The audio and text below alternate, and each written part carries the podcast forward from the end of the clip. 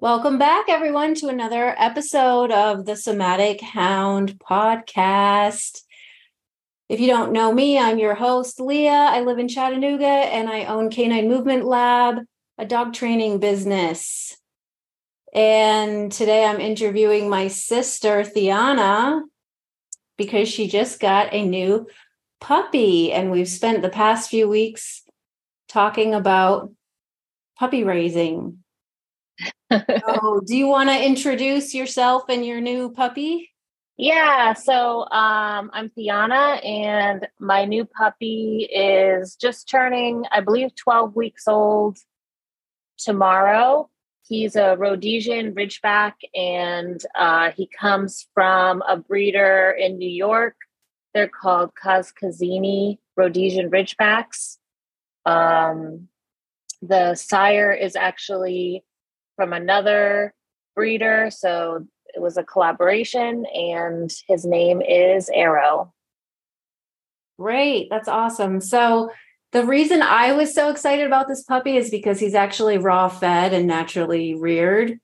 And yeah. he, I don't think he's had any vaccines yet, has he? No, not any. And are you still, you're still raw feeding? I'm raw feeding. He's also getting uh, most of the treats are like dehydrated or freeze dried meats or liver treats. And then we are doing like uh, pizzle sticks and things like that that are kind of like dried, longer lasting treats. I got some dehydrated uh, sweet potato chews. So those have been good. But yeah, I'm trying to I'm trying to keep him on as clean of a diet as possible. That's awesome. And he's growing so fast. He looks huge. Yeah, he's getting big.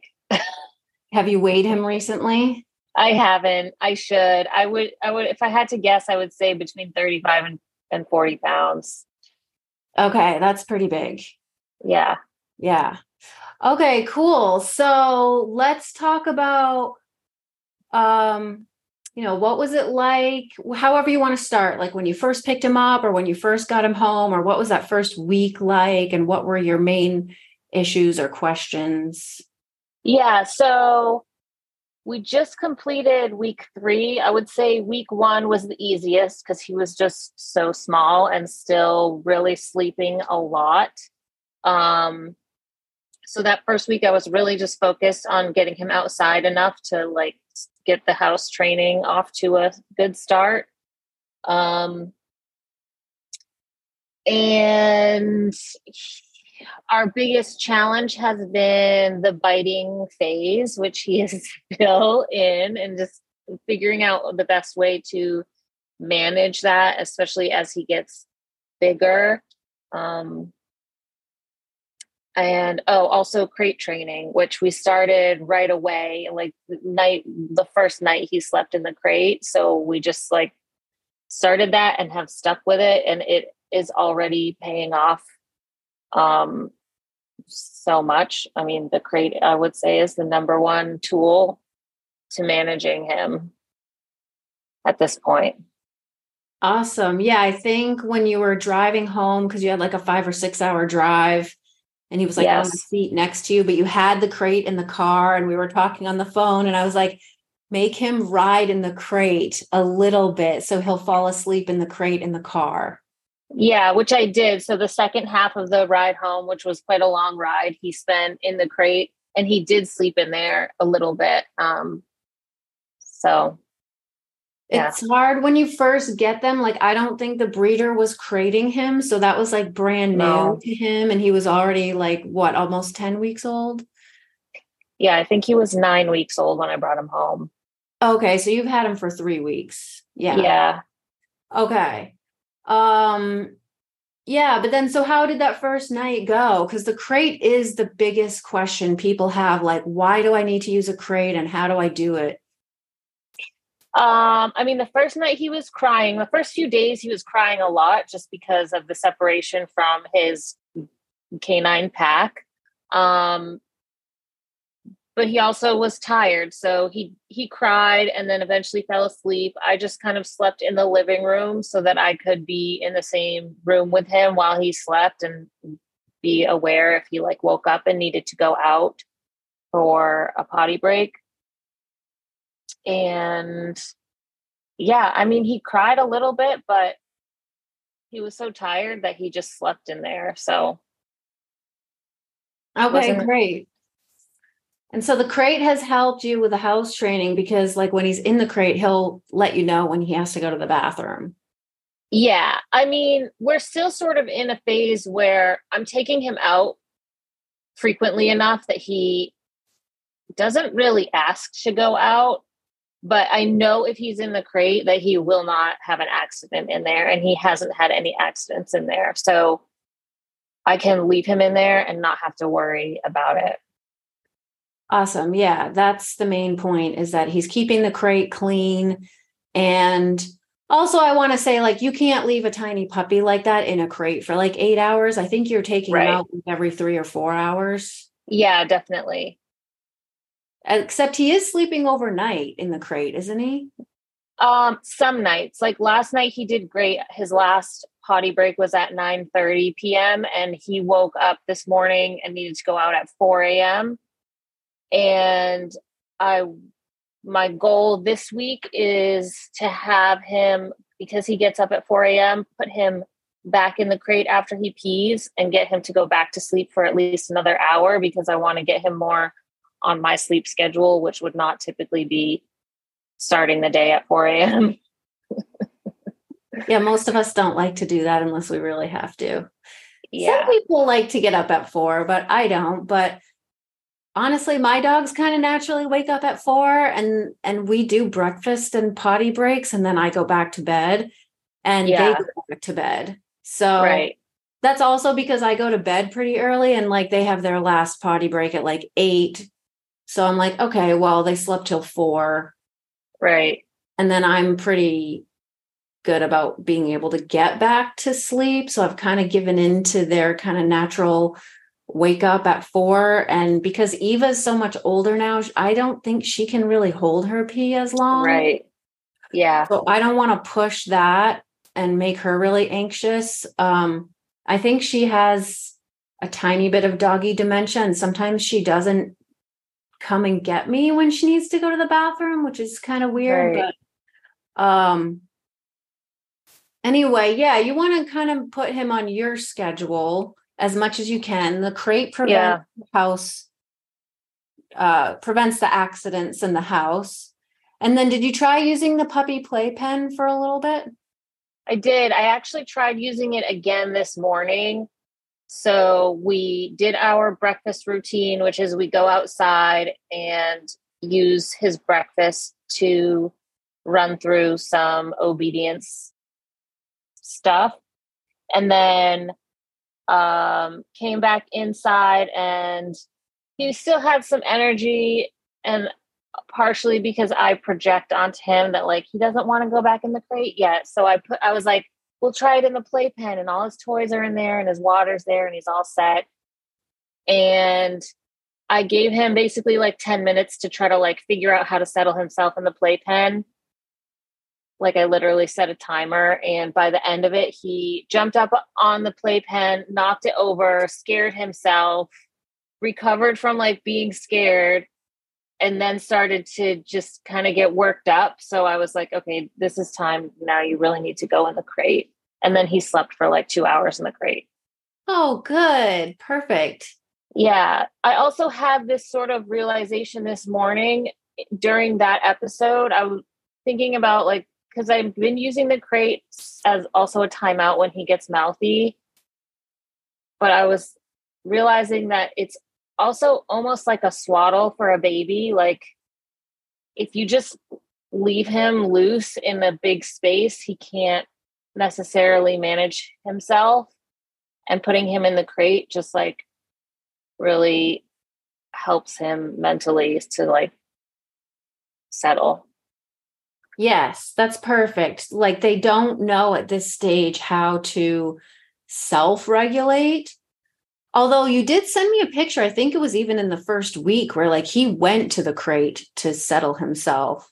Yeah, he does that from time to time. Like if you just leave the crate door open, sometimes he'll go to the crate when he needs some downtime. Yeah. Mm-hmm. So he is learning, but that's the perfect analogy. Like if the puppy has too much freedom, too much space, they can't self regulate. They're like a little kid who's always going to choose more stimulation. Right. And I think that's something that you and I talked about this week is that um, a lot of the biting that gets really bad is when he's overtired, overstimulated. And that's kind yeah. of how you know, okay, he's done. Like he needs a nap. Right. And it's almost counterintuitive because when he gets like that, I'm like, oh my God, look at all this extra energy he has. He must need more exercise. But it's actually that in that moment, he needs the downtime. Yes, it's very tricky because it's the opposite. It's like, oh, he's acting crazy because he's overtired. Right. It's like he still kid. has energy. So it's really hard for people because they're worried they're not doing enough. And this is with all dogs, also, not just puppies, but they think the dog hasn't had enough exercise or enough attention or enough stimulation. And most times, if it's the type of person who's worried about that, they're actually doing too much. Right, right. So, like, even your play sessions outside that are like 30 minutes, I think we talked about like maybe we need to put a cap on those sessions at like 20 minutes before he gets super zoomy and crazy. Yeah, so I did I I practiced that this morning. I set the timer and it went off and he was still like he had finished his breakfast and I was just kind of like holding the leash, but letting him just explore kind of on his own terms, sniffing around in the woods a little bit and um, whatever he kind of wanted to do. And then as soon as he started to get like kind of jumpy and like spastic, then I was I was like, it's time to go inside. I'm just gonna like nip this in the bud before he turns that onto me and like starts chewing on me. Right. That's perfect. So you're learning his cues when he's starting to get a little wacky. Yeah. Uh, that means he's done. Like he's ready for some downtime, some crate time. I guess he's too, because he's a large breed dog, the playpen is kind of not working out just because he's already huge. Yeah. So it would need to be a stronger structure. yeah, you would you'd have to like build something like a which I might say, like, if somebody had a small kitchen or a mudroom, like a gate across like a smaller room that had tile, like that could be a puppy playpen for a large breed. Right. Or something like that. Um, yeah, we talked about doing that because there is a mudroom and that's where we put the playpen. Um, but since we're moving out soon, I didn't want to like install something. Exactly. Right. Yeah. So, so there's always like an alternative just because people might not realize a Rhodesian Ridgeback is going to be like a 90 pound right. dog. So that's why at three months he's already ginormous. Yeah. so I think, you know, we talked a lot about, you know, don't correct or discipline for the mouthing, but just give him like a timeout or downtime in the crate. Cause a lot of times when that gets out of control, it's because he's ready for a nap anyway. Yeah. And um, I'm going to post some links in the description to that Collared Scholar article on bite inhibition. I think that's super, super important not to physically punish the dog when they're just still a baby and they're just really mouthing and they don't even know what they're doing. Do you right. know what I mean? Yeah. Um, and then I think the other key thing that you're doing is like you're hand feeding a lot of his meals and using those as training times. So do you want to yeah. that? Yeah, so literally every meal is hand fed and um I'm having him drag like he has a light 10 foot uh cotton leash so it's nice and light. It doesn't like weigh him down at all, but he drags that. We're really fortunate where we are right now. There's a large field adjacent to our yard. So we just walk out into the field um, and I break off bits of the food. It's kind of like a it's a ground up, you know, raw meat and everything else. So I can make little meatballs with it and I just hand feed it to work on. He's getting really good with heeling, um, sitting, and then we also use it to practice name training and recall. And then usually the last little bit of food, we'll do a little bit of push for food um, with the last bit of it. Awesome. Great. Yeah. I'm going to just say I think that's all perfect. Some people who follow me follow NDT, which is natural dog training, really strictly, and they are under the impression or follow the guidelines of Kevin that you shouldn't do any training with a puppy. And so, like, I have changed that in my training method, like, just from studying other trainers and working with puppies, like I think the sooner you can get them trained, the better because those are like really critical imprint periods. Mm. And you want to lay that foundation. I'm not saying to do anything super strict, and you don't want to train the dog like to where they're getting overtired or stressed out. We're doing all positive stuff with him, hand feeding, everything's with food I don't know if you've even started putting commands or if you're still just shaping things. I'm just shaping things with the food. Yeah. And he's so he's so food motivated with that raw food that like he'll pretty much do anything to get at it and it, it usually takes like between 5 and 10 minutes to finish the meal and then I just kind of pick up his leash and let him mill around the field however he wants to um to do his business and you know explore and find deer poop and things like that right yeah so we're not like drilling this puppy and treating him like he's a working dog like he has plenty of free time he is going to be a pet dog he's yeah. going to be your house dog we're not trying to stress him out by just training him all day he has plenty of freedom to like you said sniff explore socialize to your environment um I think that was another thing we were going to talk about is like the myth of socialization that people take yeah. their puppies, their young puppies who especially like right now we think he's in like a bit of a fear period like right. I suggested not over socializing especially in this developmental phase. So, do you want to talk about what you have done for socializing? Yeah, so I have brought him into the city, which our city is Portland um, just once. And that was more because I wanted to bring him to my office, which um, is actually not an overwhelming environment because there's only one other person that works there with me and it's very quiet.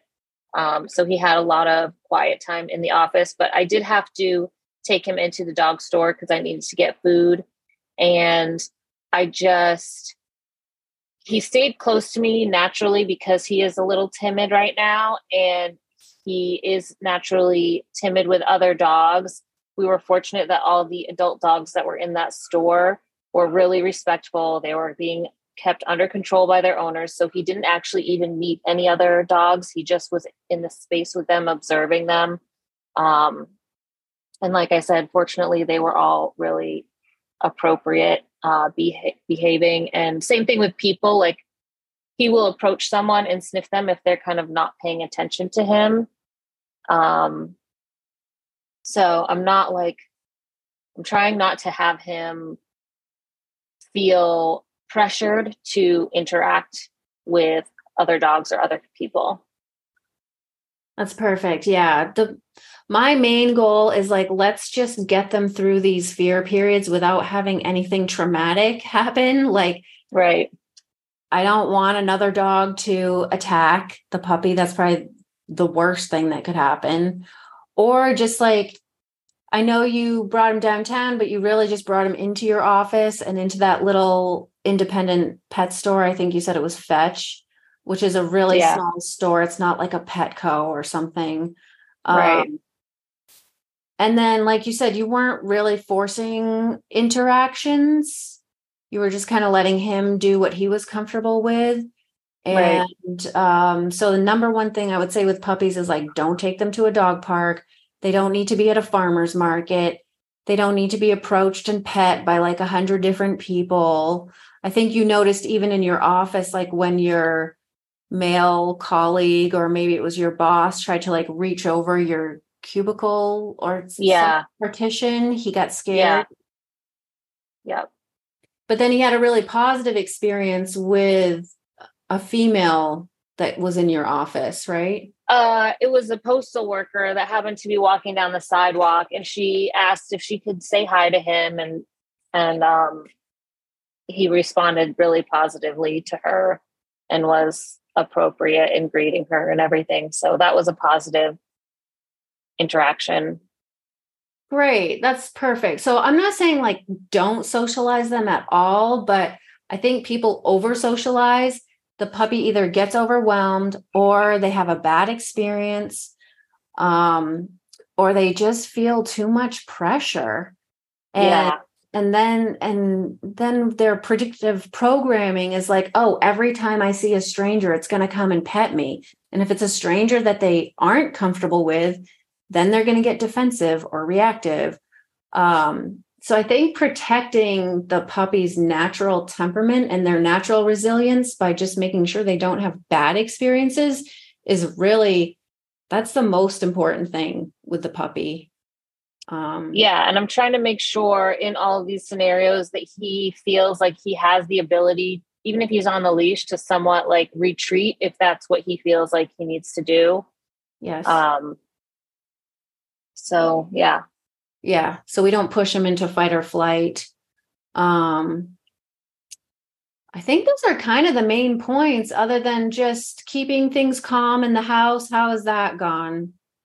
That's gone well. It's been just nathan and i in the house for the past two weeks so we've really been able to keep things low key um, Fozzie is coming back tomorrow. He is a six year old Pomeranian so he has a little bit of that little dog energy.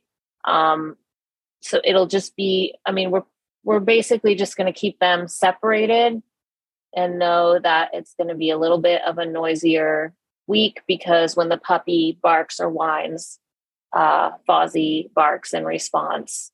But just making sure Fozzie doesn't feel harassed by the puppy and Right. Especially now that he's a lot bigger, he could like really overtake Fozzie with his size.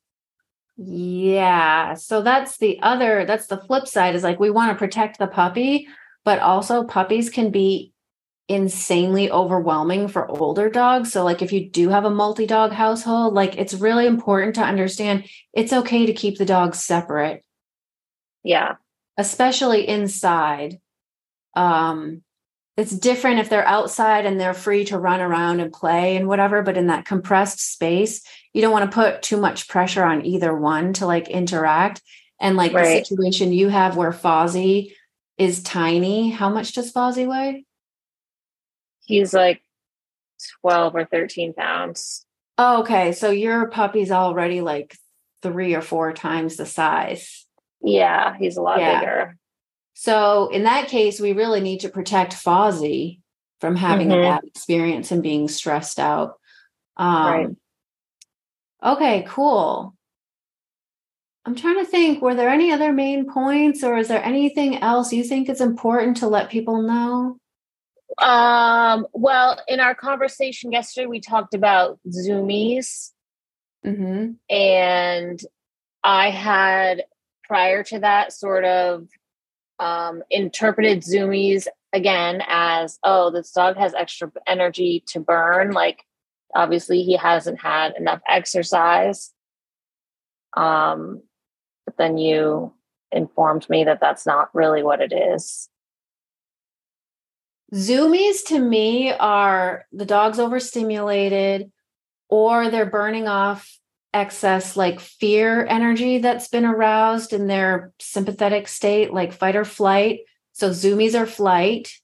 Mm-hmm. Um, in a puppy, I don't think he's experienced necessarily anything traumatic where he's like having a flashback or has that excessive fear residue, but I think it's just he's overstimulated and he doesn't know how to manage or regulate himself. so right. like a kid having a tantrum or something. Right, right. And then I started thinking, I wonder if wolves ever have zoomies. And I was like, I don't know. That's kind of an interesting thing to think about, but probably not. I'll have to research that actually. Um like in the wild, it would I would think that like that would just be an unnecessary waste of energy that they should use for hunting, but yes, they typically store up all their stress and then express it in the hunt. Right. Because that's what their survival depends on. I will say zoomies aren't always fear. Like that's just my speculation that a lot of times it is a fear response because it does look a lot like flight. And like my mm-hmm. dogs always get the zoomies after they get a bath. Well, they hate getting bathed, but they have right. to. I mean, I hardly ever wash my dogs, but when I do, they get the zoomies because they've been restrained, confined, sprayed with water, and right. afraid of what's going to happen to them in the shower. You know what I mean? Right some dogs do just zoom when they play with other dogs. I still think that could be a fear thing. Right. Um another time they zoom is after a bowel movement. Yes. Some dogs. Yes. Yep. And, and I think yeah. from studying with Kevin, that could actually be bringing up memories of the mother dog, like stimulating them to go to the bathroom. Mm, and then if the mm-hmm. mother was also kind of like a bully to them, they're like kind of reliving some traumatic childhood or puppyhood. Right. Stuff. Or like like I said, zoomies aren't necessarily always about fear. Um, so it could be they just feel good because they've relieved some pressure. Um, but a lot of people, I don't want to get too in the weeds here, but a lot of people think it's good for the mother dog to correct the puppies to teach them their place. But like a lot of female dogs will actually, they're kind of abusive towards the puppies if they overcorrect. Yeah. It's like a mean mommy. Yeah. So I don't like to let older dogs teach my puppy boundaries if they're doing it inappropriately. Like a little snap or snarl or something is like okay. But if your puppy's being pinned or experiencing a lot of fear because the older dog is scaring them and you think they're just correcting them, I feel like that can create a lot of issues. Yeah. Um, I don't think you have that problem with Fozzie because he's so little. Right. Yeah. No, Fozzie. So that first week that we had Arrow home, we did have Fozzie, and we would try to let them be together in the living room, and the puppy would kind of like approach very like um pouncy with the front legs, and Fozzie basically would like make growly gremlin sounds, but then like he really was just always retreating and Nathan was kind of like, I don't know. I think maybe that's how Fozzie plays. And I was like, well, possibly, but also if you watch them, like Fozzie never initiates it. So that makes me think he's not really having fun. Right. Right. And so that's a case where you actually have to protect your older dog because yeah. he is so tiny and he it sounds like he's a little bit scared of the puppy. Right. Typically your puppy would be smaller. I, th- I think in most situations, the puppy's smaller than the older resident dog. And so you have right. to protect the puppy. Um, like I just remember how Sophie was with puppies and she literally never corrected them. Mm. They could like chew on her legs and do anything to her, and she just wouldn't. Yeah. Correct. And it's kind of like that's actually the best thing. And it sort of brings us back to like, what do we do when puppies get bitey? Like the best thing is to remain neutral. Mm-hmm. Don't squeal or scream or act like you're in pain because for a lot of dogs, that just gets them more excited. Even though I have read that as advice on the internet. Um, you don't want to get angry. You don't want to physically discipline the dog. But like now that he's getting older and he is actually hurting you when he bites, like right. we also don't want to let it go on and on. Like I'm not saying you have to stand there and just let the dog chew on you. Yeah. So, one thing that I try to be super self aware of is when he gets into that episode, keeping my own energy just so low and grounded, like as I'm bringing him to his crate and putting him in the crate and just like closing the crate and walking away. And sometimes I'll say something like, no, thank you. You need a timeout. But it's almost better if I don't say anything. Um, but I just really try to keep my voice like flat regardless. Yes. Yeah, it's just totally neutral. It's like we don't want to let that behavior go on and on and like we don't want to let him rip holes in your jeans and stuff like that. Right. Even though I know you've tried to redirect him to the toy, but when he gets like in that state, you're saying he just goes back to your pant leg. He just goes back to me, yeah. So in that case, you really just have to start preventing the behavior and putting him in the crate is the way to prevent that from going on and on. And so that's all you can do. And also, you don't want to be angry and like shove him in the crate because then he's going to hate going in the crate. Like you've kept right. it super neutral so he doesn't feel like it's a punishment. It's just like, no, we're not doing that. Right yeah so i think as each day i mean he's developing at such a rapid rate it's like each day he's almost in like a new phase of development and each day i'm like a little bit smarter about how to handle him and read him so yeah i think now that i know i should just put him in the crate as soon as i start to see the signs that he's escalating. Yeah. So i'm looking forward to making progress on that this this next week. Great. And is he still sleeping in the crate overnight? Yeah. Mm-hmm. Okay. Perfect. Always. Okay, perfect. And yeah. he put, he happily goes in the crate at night. Like he Oh. And then if he's in there sleeping and I'm thinking, "Oh, he needs one more potty break cuz obviously the later I can get him to pee, the later he can sleep in." It's like sometimes a struggle to wake him up and get him to go outside for that last pee break cuz he's like so zonked out every puppy I've had that I've crate trained, they end up loving their crate. Yeah. And then what you have is you have a dog that, like, at a year old doesn't even need to be crated. Right.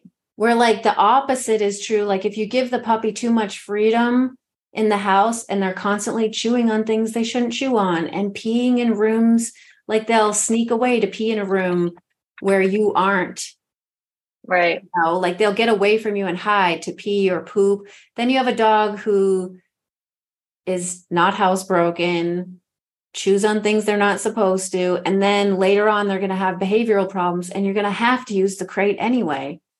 Right. If you want to yeah. fix the problems that have come up.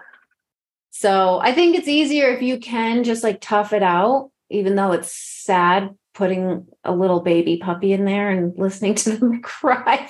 But is yeah. it really just like a few minutes? Yeah, if you really pay attention to it, it's like a maximum of 10 minutes that he'll cry. Right. And then he's usually just asleep. So, yeah, I would say the crate is probably the most important thing for any puppy and any breed. And yeah, the first few weeks are hard, but it just, your future self will thank you so much for like getting through that struggle with the crate. He's barking right now. oh, I can't even hear him. Is he in the crate now? Yeah, he's downstairs. Okay, well, we can wrap this up. I think we hit all the main points. And uh, if people have questions, they can. I think I'm going to post this on YouTube. Um, they can comment on the YouTube video or they can email me. All the resources will be there. And we are planning to make some puppy training videos when I come to Maine in a couple weeks. So I do want people to know that they should subscribe to my YouTube channel if they want to see the puppy training videos. Yeah. And I think that's it. Thank you. Thank you. This is awesome. This is fun. Yeah. All right. I'll talk to you later. Okay. Bye. Bye.